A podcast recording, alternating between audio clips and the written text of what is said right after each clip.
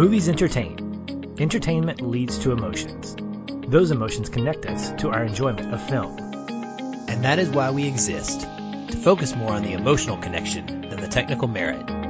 Because every movie makes us feel something. Hello, listeners, and welcome to the Feelin' Film Podcast. I'm one of your hosts, Aaron, and here with me is my co-host and best friend, Patrick. Do you get me? I'm doing my part. Well, good, sir. Good. This week we are talking Starship Troopers, the 1997 Paul Verhoeven. Is it good enough? That works for me. Adaptation of the classic Robert Heinlein science fiction novel.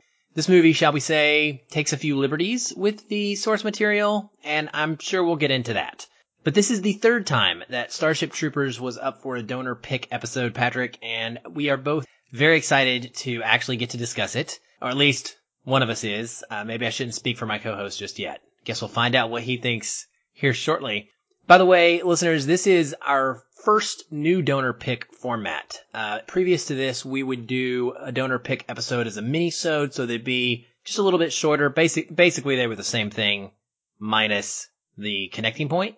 And uh, we've changed that up, so now our donor pick episodes are going to run on our normal timeline of episode numbering, and they will be just like a, a regular weekly episode that you might hear. Patrick, a quick bit of news, and then let's get started. First, we want to welcome a new patron, Hayden. So thank you very much, Hayden, for your support. It means the world to us. Uh, it's because of you and all of our patrons that we even are able to do these listener chosen episodes. And they're a whole lot of fun for us because we don't get to pick and sometimes we get a winner and sometimes we don't. Speaking of, uh, February's vote is now live and it will be live through February the 10th. We are honoring Black History Month this month with this selection of films. Selma, Do the Right Thing, Malcolm X, Hidden Figures, 12 Years a Slave. All incredible picks. I'm very excited to be able to talk about one of those at the end of this next month. And you can vote by visiting patreon.com, feelin' film, and pledging your support there. Oh yeah, actually, I guess there's one other way to become a patron right now too. We recently had the great news of learning that we were press credentialed for the San Diego Comic Con. And that is like a nerd mecca. It is a, a life goal kind of achievement for us. That's pretty exciting. And we are currently raising funds to travel there uh, over the summer and actually send yours truly, Aaron, to the San Diego Comic Con. Patrick's not going to be able to make it out there. Um, we're hoping to bring on another local podcaster that has been on the show or a film critic, someone that we know to uh, cover the con with me. But it is a big expense. If you've ever been to San Diego during Comic Con, you know how much hotels cost. And um, we're trying to get a little bit of help with that. If you'd like to do that, we have some really cool rewards up for offer. They include drawings for t-shirts. Um, they include discounts on a yearly subscription to Patreon, uh, where you'll be able to vote in these donor pick episodes. They include being able to choose episodes for us to do, our premium picks program, and some other cool stuff. You can find out more about what you can get on our GoFundMe page. It's posted on our Facebook, our Twitter, and it is also linked in the show notes of this episode. And we would love any support you can give. If it's $5, if it's $10, if it's $100, that's great. Doesn't matter how much. Anything helps us get there and realize this dream. Fantastic. Okay. With that all out of the way, let's talk about bugs. Do you want to know more? Well, if you do, then go see Starship Troopers and then come back and join the conversation. This is kind of the way we tell you that this is going to be a spoiler filled podcast, as it always is. It's what makes the conversation so much fun. So if you don't want to be spoiled, if you want to experience this movie like I did for the first time or second or third before listening to us talk about it, go watch it, come back, join the conversation. That being said, one word takeaways. I'll kick us off and gotta tell you, first time watch, I'm a big fan of Verhoeven. Love RoboCop. I dig his style and going into a movie like this, I kind of knew what to expect, but coming out of it, there was only one word that really summed up my experience, and that was juvenile. Now, before we start getting boos and people stopping the podcast and throwing digital tomatoes Boo! I'll do it for them. Okay. I mean juvenile in the most positive way because we are staying positive on this show. That's our mantra. And the fact is the original source material was written as juvenile fiction. And the movie stays true to that tone. There's no doubt about that. The premise is pretty simple. The idea is pretty straightforward. And with this good hint of satire to bring out a really good discussion in a social studies classroom or wherever you might be. It's a good thing because following these three characters feels like a slight coming of age narrative, um, coming out of high school and moving on to the next stage of their lives and asking the question of why they were doing what they were, what they're doing and what motivates them.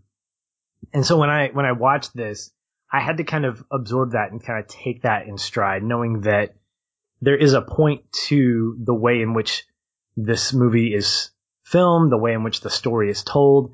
I actually have a copy of the book that was recommended to me by Philip Hurd when I was talking a few months ago about leadership and kind of jumping into my new role at, at my job. And he suggested this. So if anything comes from this conversation, it's going to be me jumping in and reading the novel, which I've heard is, is really good. And most people who like or don't like the movie have said that same thing, that it's a really good book. So at the very least, I have that to look forward to and to, uh, chew on. Well, I hope you don't chew on the book. Um, I know you do have a puppy, and the puppy might like to chew on the book, but you should. It's read- digital. It's digital, so you don't have to worry about that. Well, that would be even more weird if you were chewing on it then. I have read the book as well, and I will throw my support in that ring, Patrick. It is a phenomenal book, but my goodness, it is different. I can't wait for you to start it and to get Voxer messages from you as you start reading it, because you're gonna read the first chapter and you're gonna be like, wait a second!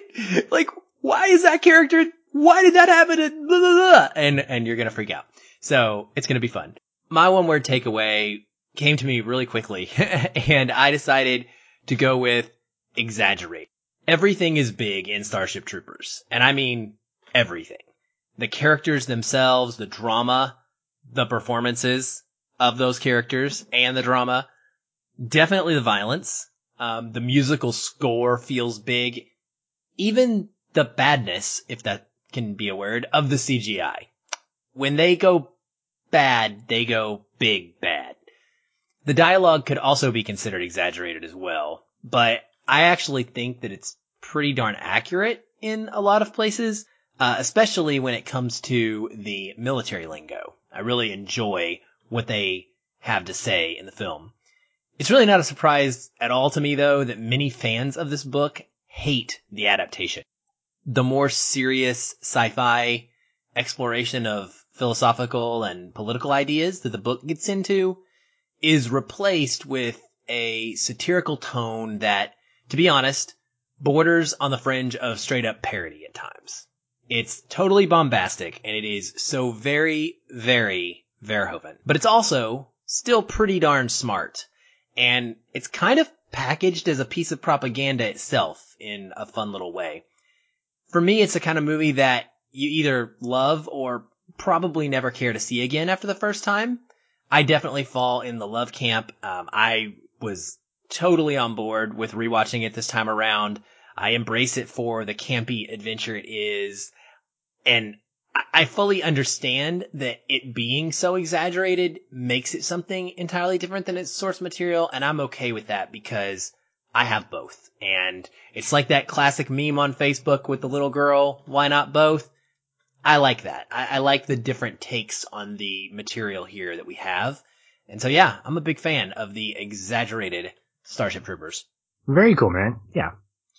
All right, so now that we've called it juvenile and exaggerated, but both in a positive way, I guess, Sure. let's dive in a little bit more. So before we get to the meat of this movie, and there is some thematic meat to talk about, I want to start with style and kind of what we touched on in our one word takeaways is the tone and the way that this movie is presented to us. Not what it has to say, but it's the way it's presented um, to us. I actually have a quote from Verhoeven that I wanted to read.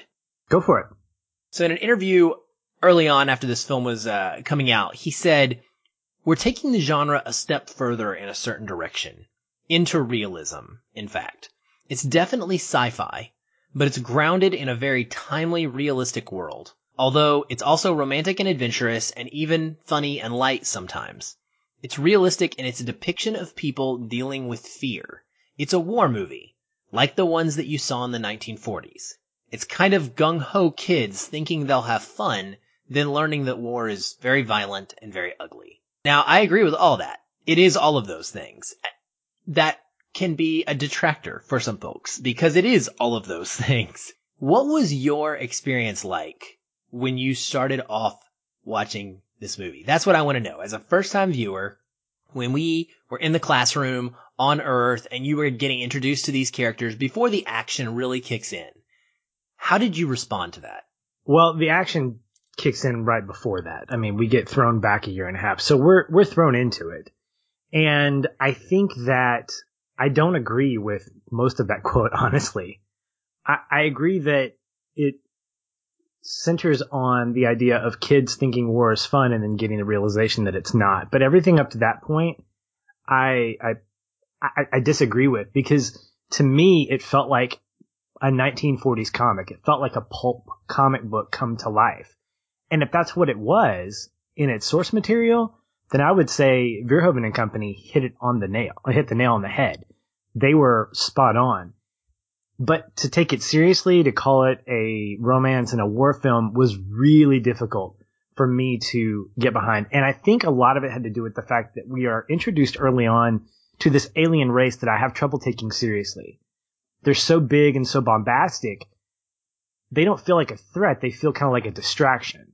And the way in which they're fought, there's not like a, I mean, they're an alien race, but they're an alien race that doesn't feel real, if I could say it that way, because, you know, alien races are meant to be fictional, but they don't feel like they have any kind of purpose other than being the object of a thousand bullets and, and lasers and things like that. And so going from that to the classroom, I was kind of excited about the classroom because you have this piece of war and then this, here's what was happening a year before. Oh, we're in a classroom.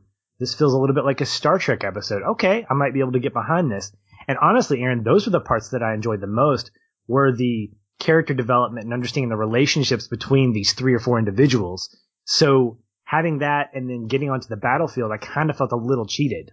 That's fair. I, I can totally understand what you're getting at with that because you're right. We get a lot of character development. We get to know the characters and then we split them up and we get into war where they're all in these different unique timelines and we get a lot of Rico and Diz and we get a little bit of Carmen and none of Carl until the very end. He just disappears. He goes off to be Doogie Howser military MD apparently. But I, so I, I can, I can understand that. I think what's, it, it is interesting to me though that you weren't a little turned off at all by the camp. Um, were you expecting that camp? Yeah, I mean, the truth is, I wasn't living in a bubble when this thing came out. I've seen kind of pictures of, I've seen it on TV and I've seen small tidbits of it. So I, I could, ca- and I think this is a credit to the, to the creative team here that just by glancing at a few seconds on TBS, I could tell that it was a little over the top camp. And so I kind of expected that going in. So I wasn't surprised at that. And it wasn't a disappointment to me. That's the thing is I feel like if you, if you do camp, then go full on. And where I, where Starship Troopers lost me was that there were times when I wanted to be, it wanted to be taken seriously and then it dropped off and did something just crazy. And the, that is just too much of a drastic, like turn for me. It, it reminded me a, a bit of my Thor Ragnarok reaction when we get such like dark and desperation on Asgard, and then we flip over to the planet and guys are wrestling each other and making, you know, and cracking jokes. I get that they're two different places, but even in this, we have like a moment with like Carmen when she's, when she's, uh, deporting or de-docking or whatever it is. I love that sequence, but then it's followed up with some crazy kind of over the top battle sequence, or we move into the, the web, website interlude uh, here's the news report type thing.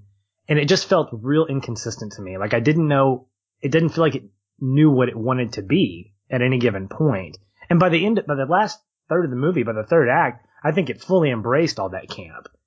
But I kept seeing moments where I wanted to feel for Rico, but in the environment that he was in and the tone of the movie, I was like, I don't know that I want to take you seriously. And so I can't feel like there are lost stakes when there's a fallen comrade or something like that. So it, it, it didn't get me as invested as I wanted it to. And I think it was because of the camp. Hmm. Yeah, that makes sense. I think that's a typical reaction that people have. Uh, you know, whether kind of where I was saying, either you're to like it or you're not. Um, I, I don't feel that it's, it, it isn't like that for me. Definitely. I, I don't go into it with expectations of a lot of feels though. And this is probably my, you know, my goodness, I really don't even know. It could be my 10th viewing at this point. I've seen it so many times.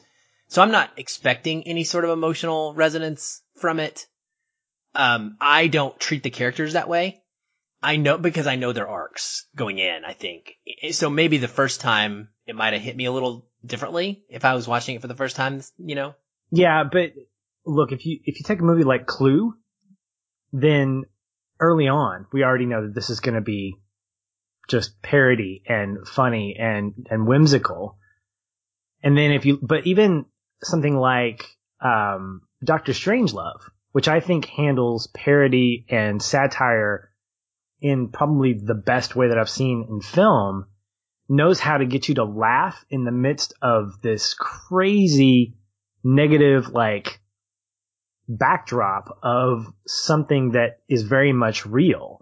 And I think Starship Troopers attempts to do that, but it doesn't convince me. It, I didn't laugh. That's the thing is I didn't laugh enough and I didn't feel like a, a, enough of the parts were funny enough from a satirical or farcical standpoint to really feel like, okay, yeah, I get this as camp. I get this as, this is parody. It's not like Batman 66 where early on, like they're over the top, like they're just overindulgent of these characters.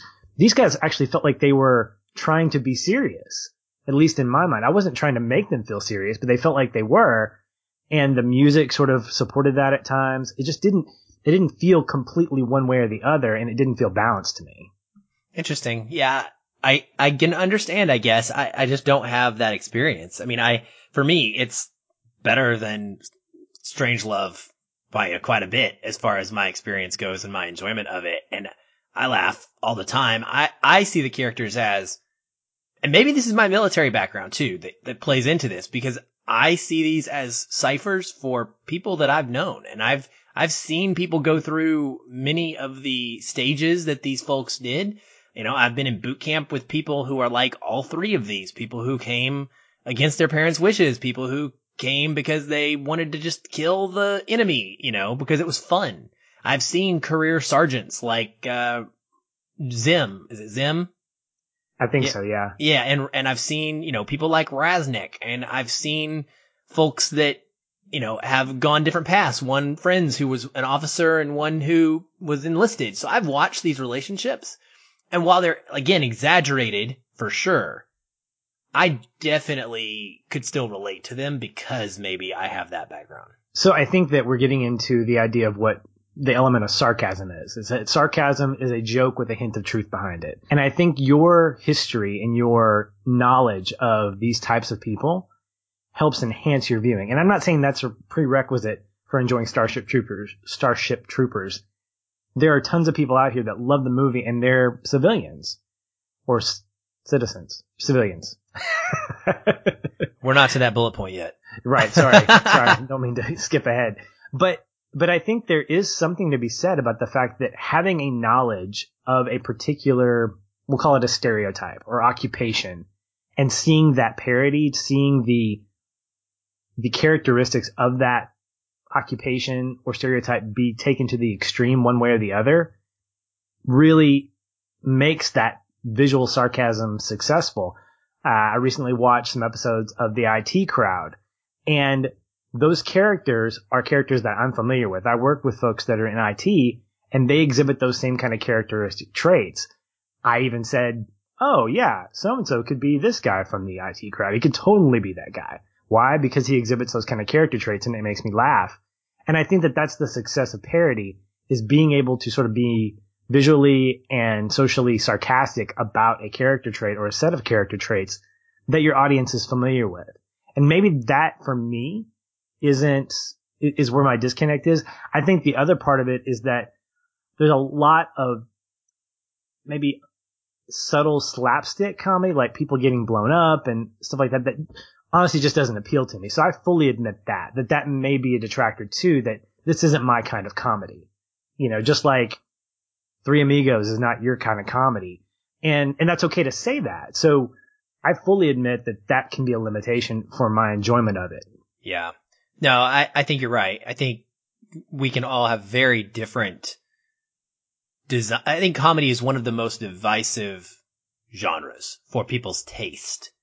You know, when it comes to what kind of comedy you like and, and whether something works for you or not, it just seems to be very, very divisive. Just breaks people apart as far as I'm in this camp, not in that camp, no pun intended.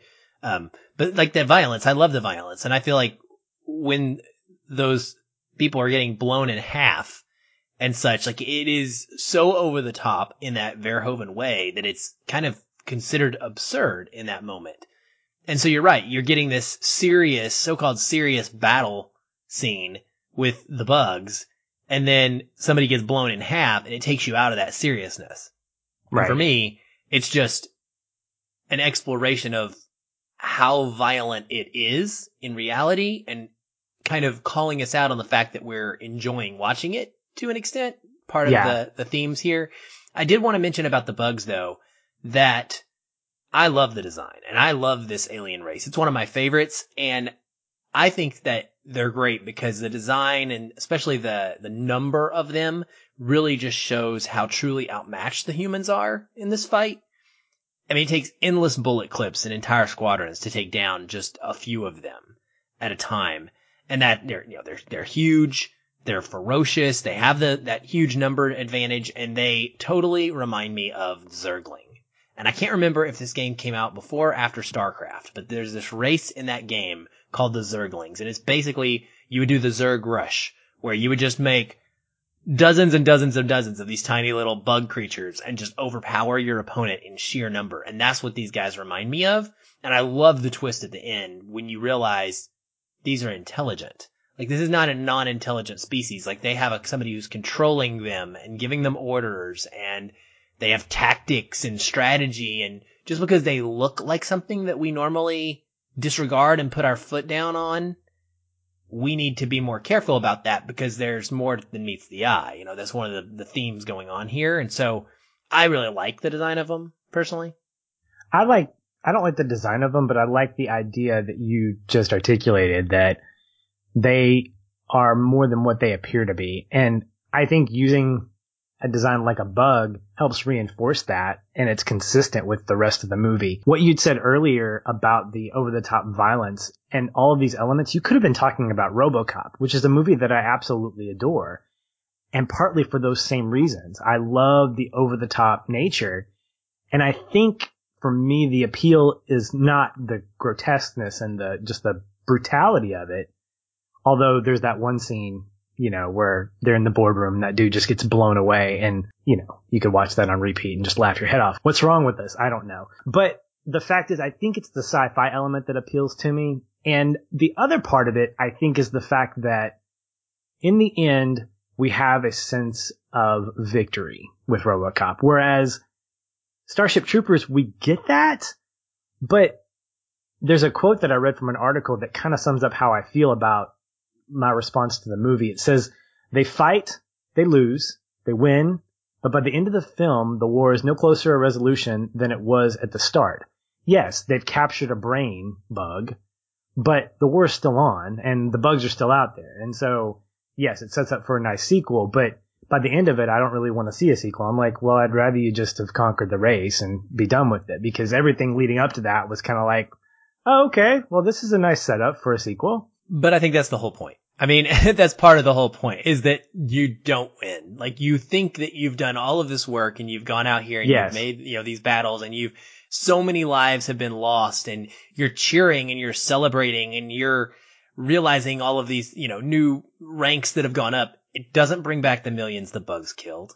You're very little closer to any sort of actual long-term victory. Yeah. And it just kind of highlights the, I don't know, the, the inability of war, the endlessness of war, the inevitability and the cycle of it. And I think that's the smart aspect of this movie. I think there are several of them. That's one of the big aspects of the movie that I think is genius and that it does point that out. And I think that's where my personal uh, response to it is, is really intriguing. I'm kind of doing some self eval as we're walking through this that the reason, one of the main reasons I think I didn't like it is because it doesn't resolve. It's a reality. It absolutely is. And the commentary that's being made about war and the futility of war is, is, is on display as clear as crystal. What I understand about myself from watching this is that I'm not just looking for movies to resolve and give us a happy ending. I'm looking to have the possibility of hope, the possibility of a resolution. And that's just my nature. I think it stems from my faith. I think it stems from who I am as a, as a person. And it doesn't make the movie bad at all. I think in some ways it's, it just, it reminds me that I'm not the audience that this movie was made for. Well, you know what else is violent in this movie, Patrick? What's Football. that? Football is violent. It's interesting. Football is really violent. It's interesting that in 1997, football got more violent in the future instead of less violent. So like now we're constantly trying to protect the quarterback. In this 1997, this futuristic world of Starship Troopers, it's, there's like less padding. There's like a metal football. It's insane. It reminded me of NFL Blitz. It really did. Ah, yes, it did remind me of NFL Blitz. You're right. Or like a mix of like arena football and Yeah. And football. is so fast paced and short field, and it was just it stuck out to me. I was like, my gosh, like this is the opposite of what we're trying to do in the modern world. Um, so that was interesting. You know, real quick before we jump in to that big themes, there was a a note that I made about leadership, and since that's a thing for you, um, in thematically, it really felt to me like this is a movie that shows you leadership is born through experience. It doesn't come from testing. And it really highlights that through Rico's arc, um, and even Carmen's, who she is successful and, but it's, it's with practice and it's with actually doing tasks. Right. Whereas in the beginning of the film, I think it, it's fun because they show them at the school and they're all like, oh, you know, you got X percentage in this math or, or here and that, and that means you're going to be great at this. And Carl's testing his psychic abilities and trying to find out what he's going to be good at. And then, you know, Rico ends up on the, on the ground trying to make a name for himself in the squad. But it's not until you go through the experience that then you become a leader and then you are able to not only become a leader, but you're able to be like Zim in the end and be humble and give away the leadership when you need to, when you know, Right. know someone else is better at it. So I thought you might pick up on that and enjoy I it. did. I did. It wasn't as as strong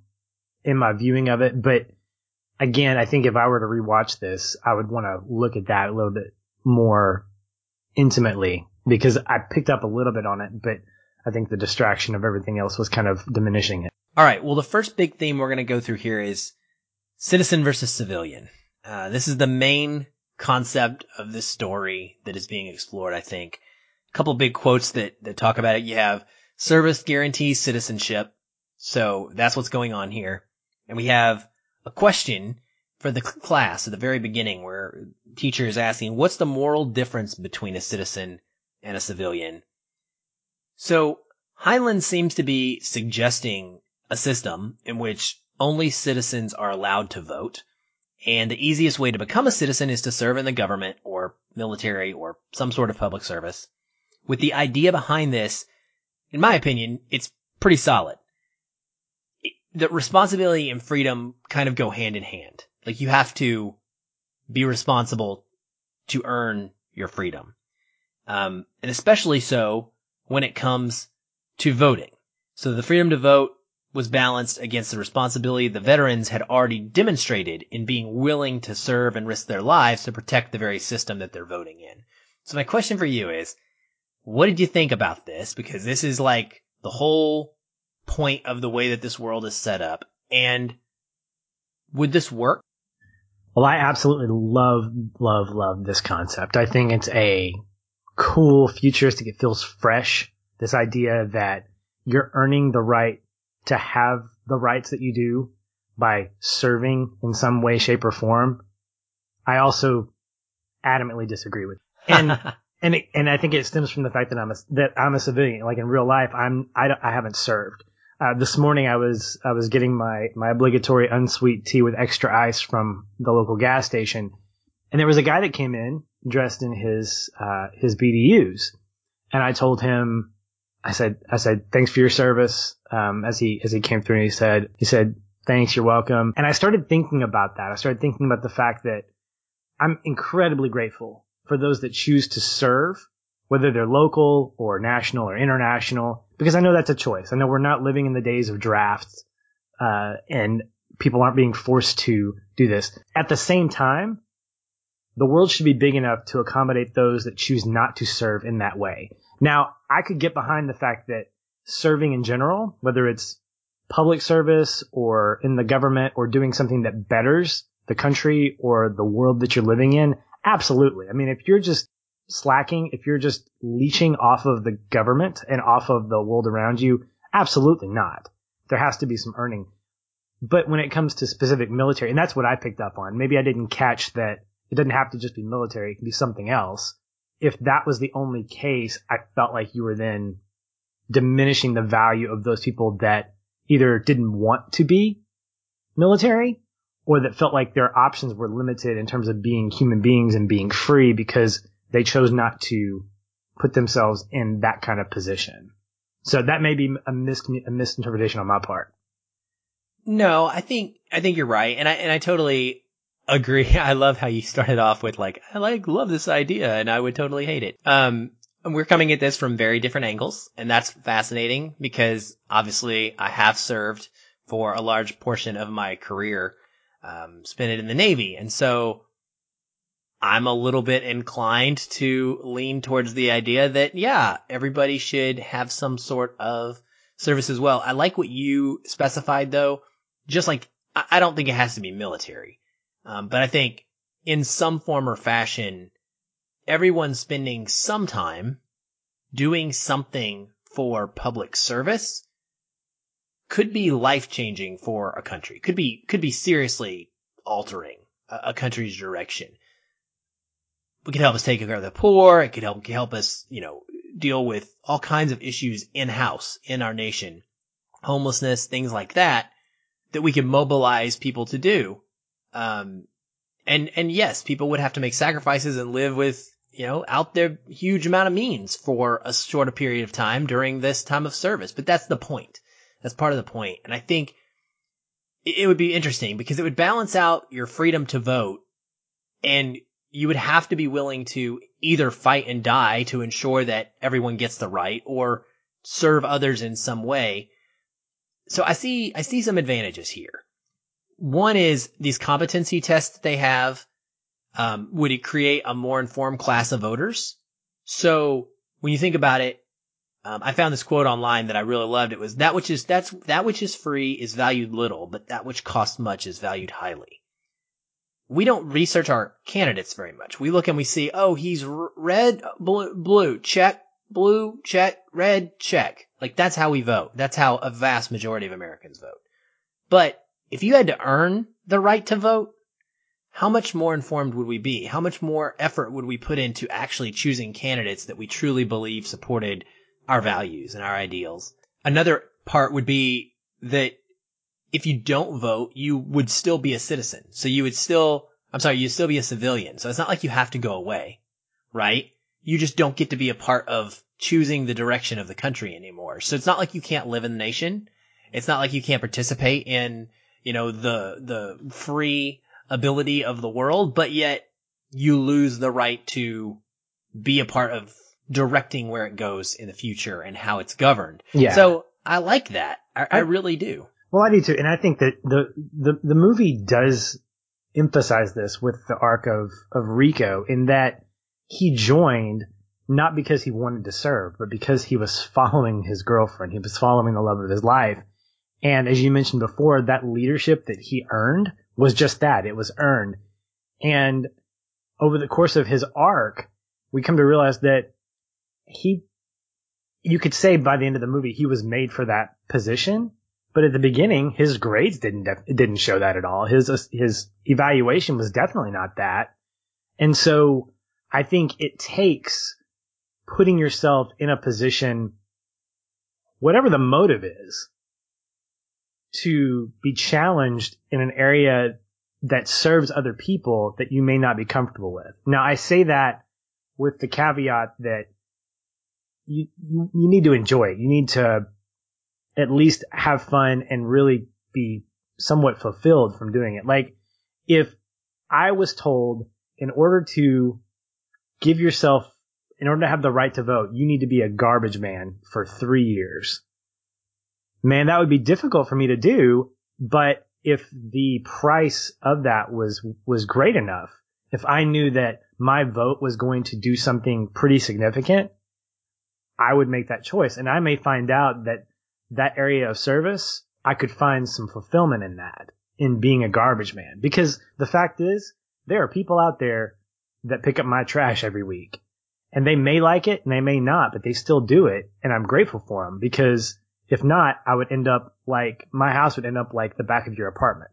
I mean, let's just be real. And those types of things make me appreciate the fact that serving doesn't have to look monumentally amazing. It doesn't have to be something that gets you a gold star. It could be something as simple as picking up someone else's trash or serving for a nonprofit. I know we're thinking about, you know, our world here, but I think that idea can work if it were expanded and it gave people the opportunity with their different assessments and different evaluations that they could be placed in stuff outside of a limited scope of occupations. Yeah, I, am down for that. I mean, I'm going to rebut my own self here in a second. I want to clarify, listeners, when Patrick says trash like the back of your apartment, he is not talking about the inside of my apartment. He is talking about the dumpster area of my apartment complex where the dumpster, the compactor has been broken on and off for several months and there was literally a stack of trash bags that was higher than the compactor itself and as wide or wider than the con. It was disgusting. It was, it was just absolutely gross. So that's what he's talking about. Not my actual house. I don't live in a trashy house. But what you were saying, Patrick, you're absolutely right. So the first thing I was going over there was kind of my ideal thoughts. Like, yes, this could work. Now, when you go a little bit deeper, is it, would it work? Would, I mean, I like the idea of it for these reasons, but a class-based society is ultimately going to obviously always turn out unequal. And when we have inequality, it's going to lead to abuse of power. There's going to be corruption. Uh, there's going to be people who are upset with rights and privileges that have been taken away. And it's eventually going to end up probably something like Rome, where we end up with a dictatorship and emperors and a very, very upset civilian base and they're going to revolt. And I, I don't think it would work. And obviously, I don't think it would work in modern day to like just suddenly make a shift to this. But it is fascinating to think about the what if we had been like this in the past. And if America, like let's say what if America had been based on these founding values and it had started like this? What would it look like today? That is intriguing to me. And I think what we can take out of this is there is inherent value in service whether it's forced or not, that I believe there should be some reward for that. There should, there, there should be a value placed on it that goes beyond just the personal value that you take when it comes to your country. I think there should be more. I agree um, with that. And, uh, and I like that this movie deals with that. So the film also is steeped in this militarism and, and fascist propaganda. You mentioned it already, the AllNet slash, um, I forgot what they're called, the AllNet and FedNet, yeah, propaganda machine that would you yeah. like to know more? I absolutely love those sections of the film. I love the faux documentary style pieces of the film where there's, uh, you know, um, grunts that are just talking to the camera one of my favorite moments is when the soldier is being interviewed and the bug comes up and grabs him and we see the fake documentary camera of our screen moving around and zooming in on the cameraman that's in the movie who is zooming in on the soldier who is being eaten. And I've always been just massively intrigued by people who can do that. Uh, it, it reminds me of the cell phone videos that pop up on the internet all the time where you see like a cell phone video of a group of people beating someone in a parking lot. And the first thought I always have is not, oh my gosh, why are they doing that? Or uh, my first thought is, why is someone standing there filming this instead of stopping the action? And that's what I thought of. And I think that it's intentional, right? That zooming in by both parties is very specific. Verhoeven's telling us, hey, look, this is our obsession with watching it. We don't really want to stop it. We, we love the violence. We just want to we want to see it and we want to see it closer. We don't want to actually make it not happen. So a lot of folks think that the film glorifies the military and the use of violence and force to fight any perceived threat. Um, what do you think about this? I don't think the glorification is the word that I would use. I think it would be enhances an extreme vantage point of what the military is perceived as and I think at the very least, a movie like this should prompt us who aren't in the military, who don't understand that world, to raise questions and to have coffee conversations with those that are and say, what is it really like? What was it like in Iraq? Was, did, what's true about these moments? Did, did people really scream right before they were going to go take down the enemy uh, in a particular battle. And I think what what we get here is an extreme way of commenting on the absurdity of what war can be. That it is something recreational, that it is something of a sport, and that there's a hint of truth behind that, but it's not the whole truth. It is a partial truth because if we really understood the mind of someone serving, that word serve, I think, comes first and foremost. And that can get lost in a movie like this. Even though it's preached a lot, I think because it sits next to this gratuitous violence in these battle sequences, because we perceive, because I would perceive as an audience, oh, that's over the top then I would perceive the dialogue preceding it about what it means to serve and be a part of this as being absurd and over the top. So I wouldn't take it as seriously as uh, either. And so I think what what Verhoeven's doing here is he's amplifying our stereotypes and perceptions to challenge us to say, wait a minute, is that really what it's like? Because to see people fighting bugs and throwing thousands and thousands of bullets at them, knowing that it's not going to help at all really raises the question, is it worth it? And I think that's a bigger question that we ask as people. Is it worth going to battle and losing your life to fight an enemy that we don't know anything about? And, um, and, I, and I think that's really what he's doing. I, I don't see any glorification here at all. But again, I'm not military. And so I, I wonder from a military standpoint, what do you think? Well, I definitely don't see a glorification of it either. I, I felt like it's incredibly, I said, said before, accurate to the dialogue. It's accurate to the people that I know, um, the people that I have known.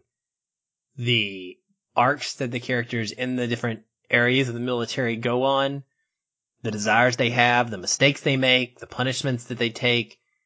These characters are very well drawn out, honestly. Uh, uh, Zim is one of my kind of low key favorite guys because he, he gets a couple of quiet but impactful moments. There's this scene where Rico is being punished after an incredible tragic mistake, right? He learns the hard way because his squad member gets killed. He tells him it's okay. He takes off his helmet. He gets shot in a live fire accident and his head blows off and Rico has to to answer for that as the leader. And he's being about to be whipped and get this sort of corporal punishment for it. And Zim comes up to him as he's about to be publicly um, whipped, and he gives him something to bite down on. He says, "Bite down on this, son. It helps. I know." Again, a quiet example of what real military leadership ends up being like. Now, whether it's good or bad, I am using the words accurate here. I'm not saying I necessarily endorse this, but we do still live in a culture where it's tough for people in the military to want to show weakness. Um, and that has kind of been a pervasive problem with toxic masculinity in outside of the military, obviously. So there's more of a understanding of it when it comes to military service because of the job that you're you're doing and mentally the place you have to get to. But I like this because he can't really say this out loud. He can't really show him um, any kind of preferential treatment. But he's saying like I've been there, gone through this, you can too. Zim later does this awesome thing where he gets in the military as an infantry member as a private so he can fight on the ground. I don't think that's him. I don't think that's a glorification of infantry. I think the infantry dies. A lot of them. A whole lot of them. So it's not glorifying that choice, but it's saying, you know, here's a guy who this is what he knows and this is what he's good at. Yeah, he's a career sergeant. For us, that's, you know, an enlisted person who can only get to a certain rank and they're perfectly okay with that. They don't want to be a leader. And that's what Zim does. He goes from a drill sergeant back to the front lines because that's what he loves. That's what he's good at what he's, he wants to do. And so I think it's just showing us an accurate picture of our military and letting us judge for ourselves what we think. Letting people like you go, okay, yeah, I don't, I don't see glorification in that or people to say that they do. And I don't know that anybody's necessarily wrong, honestly. Um, because I think it's more of like an observational style that we're we're getting to see here. There's good stuff too, though. I mean, there's a burial at sea, or I guess burial at space, that I I really enjoy. It's just a quick moment, but I used to perform these, and so I always love seeing a movie, especially one like this that's been steeped in absurdity and kind of violence and just crazy camp. Kind of take a brief pause and treat that with some respect. Um, so we get to see what this world does and how the, how their military handles that. I don't know. I, I guess where the, the idea that this is a pro-military and fascist propaganda film comes in is really that AllNet and FedNet. And it's hard to argue that because it's those propaganda advertisements are glorifying the military. They're not telling you what it's really going to be like. Right. They're te- they're showing people that are slaughtering bugs, not people that are getting their heads ripped off. Exactly. And I do have a problem with that. I think that people should not be coerced or even if it was in this citizen civilian concept without knowing exactly what they're in for.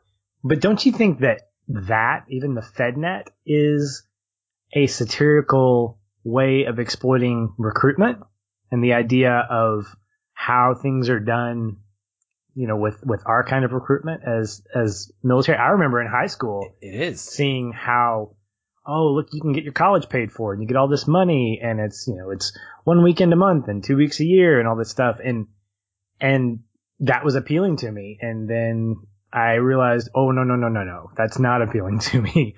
I, I don't want that. Yeah, there's a great moment where Rico is about to leave and he's getting his papers stamped by this guy at a desk and he has one arm and he says, infantry's great made me the man I am today. And then the camera pulls back and you see him spin around and he's got no legs. He's sitting on a stump of his body and he's got one arm. So he's missing three or four limbs, but he's proud of the quote unquote man he is made today. So I think it's an indi- it's equally an indictment of those systems. I don't think it's suggesting that we should embrace them. I think it's saying, hey, take a look at this. And, and even if it's, I don't know that it's necessarily saying we don't need to have recruiting done the way that it's done, but be informed. Yeah. You know? Yeah. There's a, uh, ask the questions for yourself. There's a line in the movie that they say, they say, in fact, one of, one of, uh, I don't remember who says it, but he says figuring things out for yourself is really the only freedom that anyone has. And that stuck with me. That's a very true statement. That's a very true statement. There's a quote from The Guardian that says the film may seem like a chest thumping celebration of colonialism, a big primary colored drum being banged in favor of war's eternal mastication, but actually it uses the brash tactic, the brash tactics of propaganda to show up the ridiculousness of these ideas. Ideas that are worryingly appealing to a society driven by ever more fervent tribalism.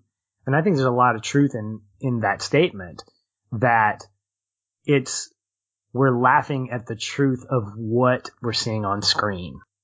Totally true. Totally, totally, absolutely true. Um, the one other kind of theme that I wanted to talk through a little bit was just, I don't know if it's a theme, but it's, it's, the movie is basically a coming of age story. Primarily for Rico. That's who we follow the majority of it. Right. But also through, you know, his friends. We see these three main friends.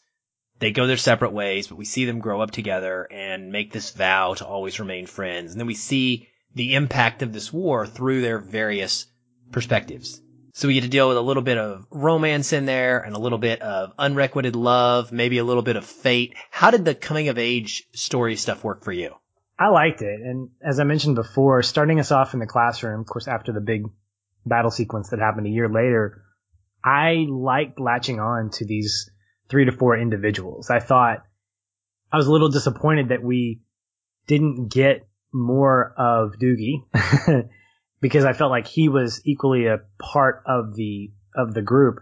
In fact, I think the three of them, before they went off, they said, "Let's promise to stay friends." And um, again, it's wrapped up in this sandwich of campiness, and I was kind of figuring out, okay, are we going to take that seriously or not? But I latched on to those relationships, and I thought it's going to be fun to watch these guys go through the academy and go their separate ways. And so to see him show up later and to kind of see their their friendship sort of come full circle, I thought was pretty fantastic. But I love the I love the four. I loved having Dizzy a part of that, even though she was not necessarily part of those three.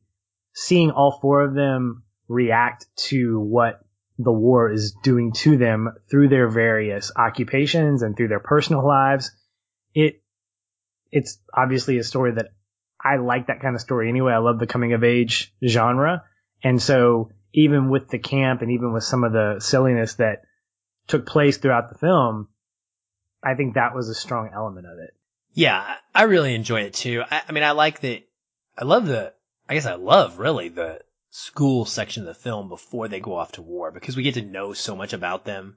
You know, we learn how Rico is really, truly probably cut out for the infantry. He's not got the best brain. He's an athletic guy, so he kind of relies on his good looks and his strength. He's driven by wanting the girl. And we learn that, you know, Disney, Disney, Disney, Dizzy is in a position of leadership. Like she's the quarterback. She's always the one in charge and she has a, a, a strong quality of toughness about her. Harmon's the math whiz, you know, the one who is just kind of super smart and can do anything she wants and wants to be hotshot pilot. And then Carl's got this other psychic ability and, and he goes off to be military intelligence. And so you can see how they're already their personalities and their strengths are informing the different parts of the military that they go off to be in. And I really like that. Um, I like getting to see them interact in school Yeah. before they go off. It, it makes it so much better. Um, and then the reunion is nice too. It felt very Star Wars to me. There's there's several things in this movie that I think were nods to Star Wars, whether intentionally or not. The first big one was Johnny in this chamber when he was getting fixed. He was in this water tank and there was like a laser fixing his injury and it reminded me of Luke being in cryo Yeah. getting his injury fixed. hmm And then at the end, in the reunion scene, that was like seriously like the end of New Hope to me. Absolutely. You had Johnny going off to fight, like Luke. You had Carmen flying in alone to go off and do something like Han on a special mission. And then you had Carl, who was essentially like the general, like Leia. So some role reversal here, but it felt very similar to going off to try and take down the Death Star yeah, I think that was completely intentional. yeah, this like insurmountable force and, and how you going to do it. I really enjoyed, you know, getting to go through the coming of the age steps with Rico, uh, having him learn how to embrace Dizzy and understand what love is that's in front of you.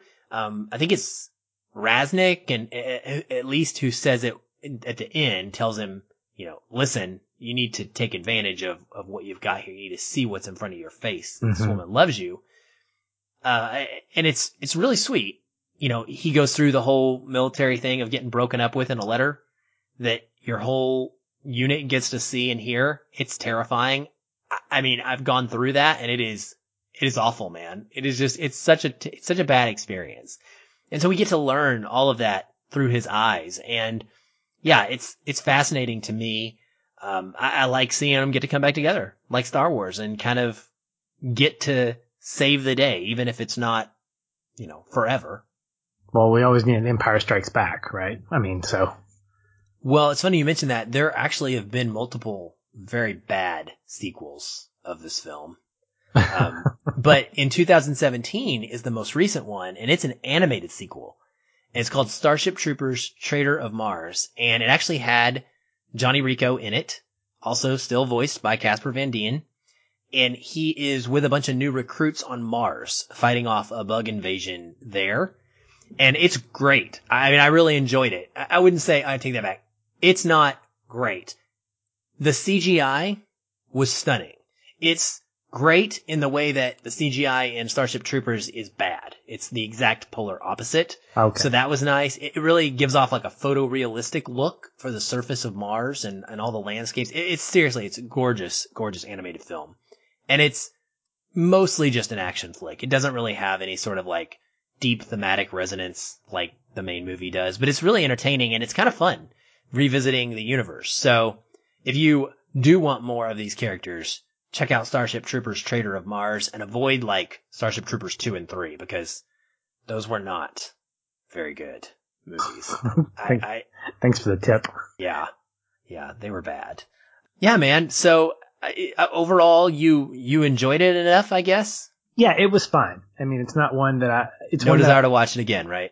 it it's one of those that I can watch with a group of people that really enjoy it. It's kind of like boxing or NASCAR. You know, it's something that I need to be around people who really enjoy it and who can I can appreciate it with. But I think that like most movies that don't make me mad from their bad production value or bad storytelling, this is one that just doesn't appeal to me because it's not my style. And I can appreciate everything about what it's trying to do. And I think it succeeds in what it tries to do on multiple levels. It just wasn't for me. Fair enough. I can accept that. So I wanted to move into connecting points, if that's okay. Sure. But you told me offline a day ago or so that you might not have a connecting point. So as we go into this section, I'm a little unsure of what to expect here. Did you ever come up with one or did you just not connect at all? No, no, no. So I will never come up with one. If if there's not a connecting point, I've, I've I think in the history of the show, I've never not had a connecting point. I try to make it a point to let that be a part of my viewing experience. But I know I never want to be as so insincere that I just try to make up one for the sake of, well, we got to have one for the show because there have been, I think, two or three times when you haven't, and that's Yeah. okay. Every, I, I, I more meant come up with one in, in the phrasing of did you happen to discover one? So I, I definitely did not mean did you force yourself into one. I'm no. glad. so to answer your question, yes, there was a moment for me that that stood out, and this speaks to what I think one of the successes of the film did for me, and that's stay on point with its message, because when you deal with a genre like this, when you deal with camp and and and parody, you run the risk of just getting into being stupid, and that's that's one of the risks with comedy. Bad comedy is comedy that's not consistent. When you listen to a stand-up comedian, when you listen to a Jim Gaffigan or a Brian Regan, and you fall in love with their style, you fall in love with their delivery, if they change that, you've got to begin to trust them all over again. And I think when you deal with a certain type of comedy, you learn to trust the components of that style. And if it's not consistent throughout a movie, uh, throughout its narrative, it's not funny because you run the risk of going, what are you trying to be? And I know that at the beginning of the movie, or the beginning of the movie, the beginning of our conversation, I mentioned that that's where I had trouble with. But it was at this moment that I think the film landed the plane, so to speak, in one of the big messages. And for me, it was Dizzy's funeral. So this is a moment that could easily be kind of chalked up as like, yeah, that's a connecting point because it was a serious moment. That's not why I connected with it. First of all, it's a beautiful scene. And in some ways it reminded me of Gladiator because at one moment I think Johnny says, let's honor him or let's honor her. And I, I kept thinking of that last moment in Gladiator where he, where she says he was a citizen of Rome. Honor, let's honor him. And I felt that same kind of idealisticness in his voice. But I love the fact that we have this kind of triangle of motivations. We have Dizzy, who she doesn't admit it. Maybe she didn't really want to do this, but I felt like she did where she joined and got connected to his company because of him, even though she denies it. But we know that she wanted to be close to Rico in the same way that Rico wanted to stay connected with Carmen by joining the the infantry and being a part of this military world. When Dizzy dies and he's at her funeral, when he gets to speak, I really think like this is a moment where he realizes what being a citizen is about. I think he starts to understand the severity and the seriousness of what it means to commit to the life that you're choosing to to live. And there's a piece of dialogue where he where he says, "Dizzy was my friend. She was a soldier, but more than that, she was a citizen of the Federation." And at a time when the character is meant to be feeling this grief, purely this this this grief, he articulates this unwavering commitment to the overarching state of the world that he's living in. That hits home for him. And I love that. I love that this aha moment. This is a coming of age moment for him where he's like, you know what? It's not just about the choices that we make. It's about the bigger commitment that we are making to the world around us.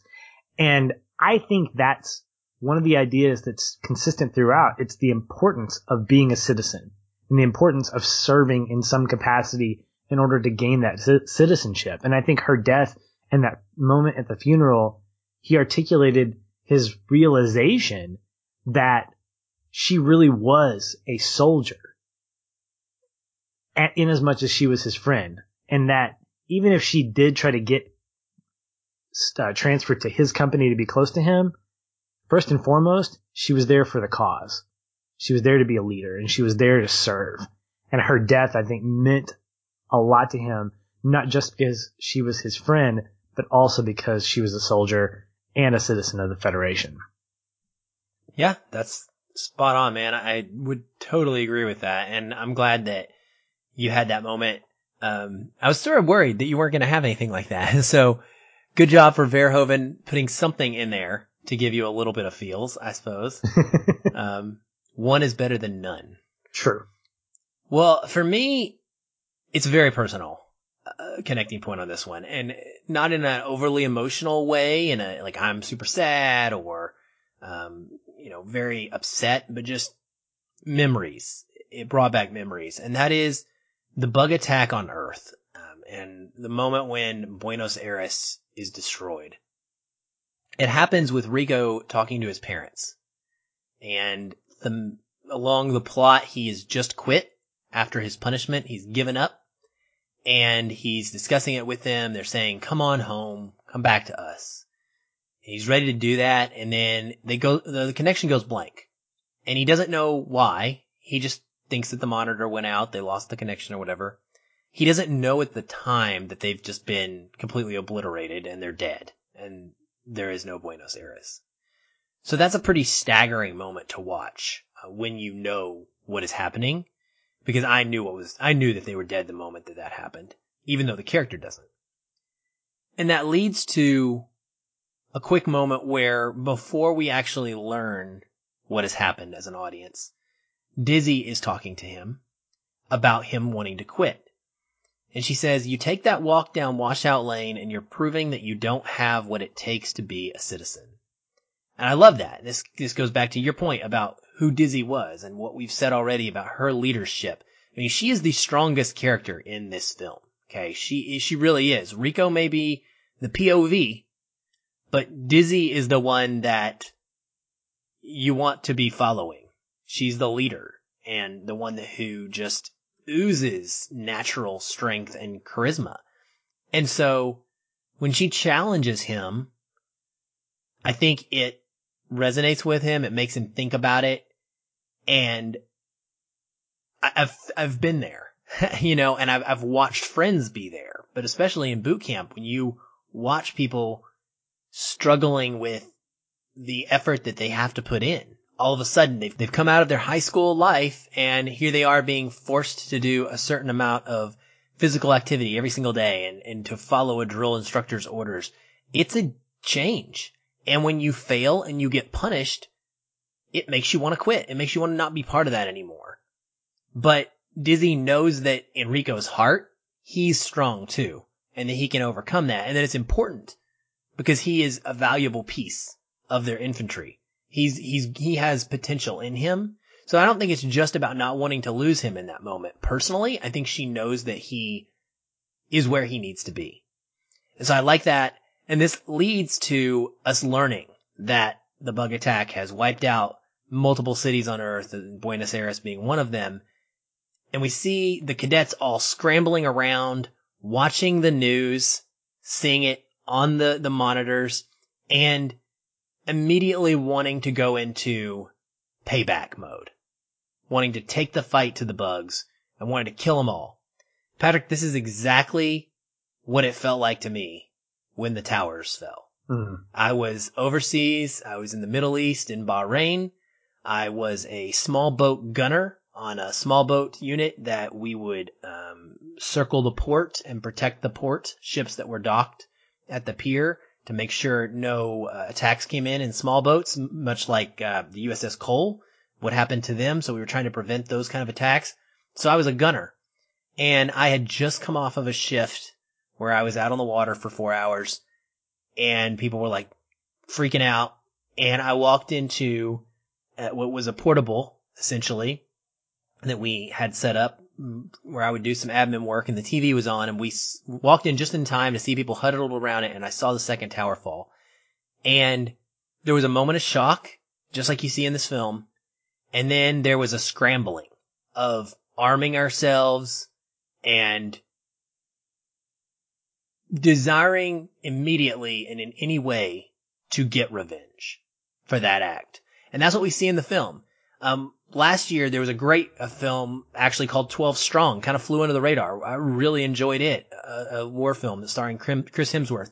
And a similar thing happens. It starts off with the towers falling and he has just turned in his retirement papers and he comes into his unit and there's this big moment where he's trying to get out of being retired. He's like, no, I'm, I'm going. I am going with my unit to Afghanistan right now. Put me in the fight. Put me in the fight like tear the retirement papers up. I, I need to go. And I see that mixture of chaos and acceptance of the loss on people's faces, but simultaneously the military, this is what you do. You shift into, it's my time to go deal with the threat now and to fix it. What, and what our way is by getting revenge. So it really resonated with me um, on a personal level. It just made me kind of like flash back to all of these memories and go through this all over again. And I think it was portrayed really well and in a manner that I find very respectful to people like me who've gone through that experience. And that's very consistent with how you responded to the rest of the movie and having that emotional connection to something you already experienced. So I think it definitely strengthens what the movie can do for you. Well, man, this has been good. I enjoyed this conversation. Um, we're taking Sunday off to enjoy the Super Bowl, but look for our next episode the Tuesday after as we will be celebrating one of the great American holidays, covering Harold Ramis's Groundhog Day. We know of at least one person listening that's going to be really excited about that. Jeremy, we're excited to talk about it. So be sure to tune in. Hey everyone, thanks again for listening. If you enjoy the show, we'd love to hear from you. You can leave us a review on iTunes or wherever you're listening. These help increase visibility for the show and grow our community of listeners like you. We also invite you to connect with us further by joining our ever growing Facebook discussion group. A link to that is in the show notes, or you can just search on Facebook and find us that way. If you'd like to continue the conversation with me, you can follow the show on Twitter at Feelin' Film, or connect with me in the Facebook group. I'm very active in both places and would love to chat. And if you want to connect with me, you can find me at Shoeless Patch on both Facebook and Twitter. Be sure to tag me in any comments so that I'll be notified and not miss you. Once again, thank you for listening. We'll be back soon. Until then, stay. And keep feeling film.